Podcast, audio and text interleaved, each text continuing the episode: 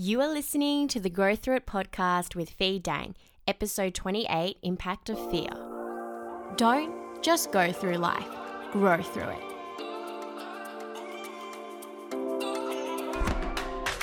Hi, and welcome to the Grow Through It podcast with Fee Dang. My name is Fee, and I am a clarity and confidence life coach known as the Positivity Queen.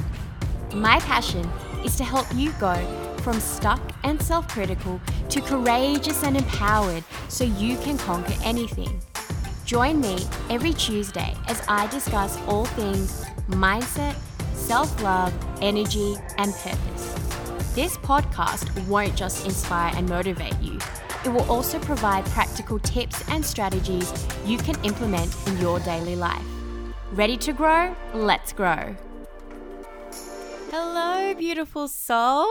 In the most exciting news, I have been named one of the top 10 life coaches to watch out for in 2021 by New York Weekly. So, so, so exciting. Thank you all for the love over on my Instagram. My heart and soul are overwhelmed and overjoyed with all the celebrations. It means the world to me. And this week, I've been reflecting on fear, which is what today's episode is all about. Fear. Fear supposedly protects you and keeps you alive, which it does to a degree, but really it keeps you from being truly alive. It is keeping you stuck, small, and scared. Fear keeps you from doing all the things falling in love, breaking up, starting your own business, quitting your job, pursuing your dream career, being who you really are, speaking up, showing your face, changing your life. It keeps you from life. When fear paralyzes you, you aren't even getting a chance to be successful, to be truly happy because you're stopping in your tracks before you can even start. It's very much the quote that the only thing we have to fear is fear itself. It's ironic that fear makes us do a lot of things, but it also keeps us from doing a lot of things. And fear is a cycle. So, how do you break it? It's not that you have to push, make, or force yourself not to be fearful. To feel scared is natural. I think fearful, it has the energy of mental stories behind it, conditioning, lack. My approach and what I talk about with my clients is to feel the edges of the fear. How does it feel in your body? Does it weigh heavily? Is it in your stomach? To feel it deeply and allow yourself the natural process of feeling your emotions, to meet that edge and rise above the fear. Fear has two meanings forget everything and run, or face everything and rise. The choice is yours. And really, when you embody it, you realize that it isn't your thinking or your mind that will help you overcome fear. It's feeling deeply into your body and taking inspired action accordingly. Do the damn thing that edges you out of your comfort zone. You know, invest in yourself, quit the job, start again. Focus on who you want to be and what you want to achieve and not your fears. The body is so vital to the experience of fear because it's experienced in our mind, but physically felt in our body through a strong reaction or response. The amygdala is a small almond shaped organ in the middle of your brain, and that is triggered when you experience fear, which in turn releases stress hormones like cortisol and adrenaline, the fight or flight response. Your pupils dilate, your blood pressure increases, your heart starts racing faster and faster your body is literally going into evolutionary mode, sharpening its senses, which is to brace itself for life, to fight for survival or flee for survival. I've mentioned this several times across the podcast that whilst humans have evolved quickly and rapidly, the brain hasn't quite caught up. This fight or flight response happens when you're not even in physical danger, as our ancestors were from, you know, hungry animals or raging weather conditions.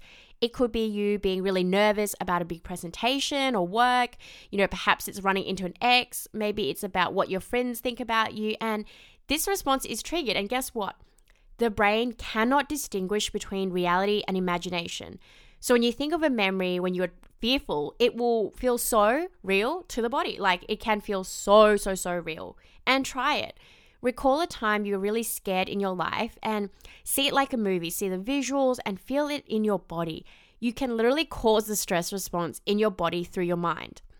And this is why my coaching is rooted in energetics and being in the body, right? Because the mind can do all sorts of lies and trickery, such as fear. As I've even posted about on Instagram, your brain is wired for survival, not happiness.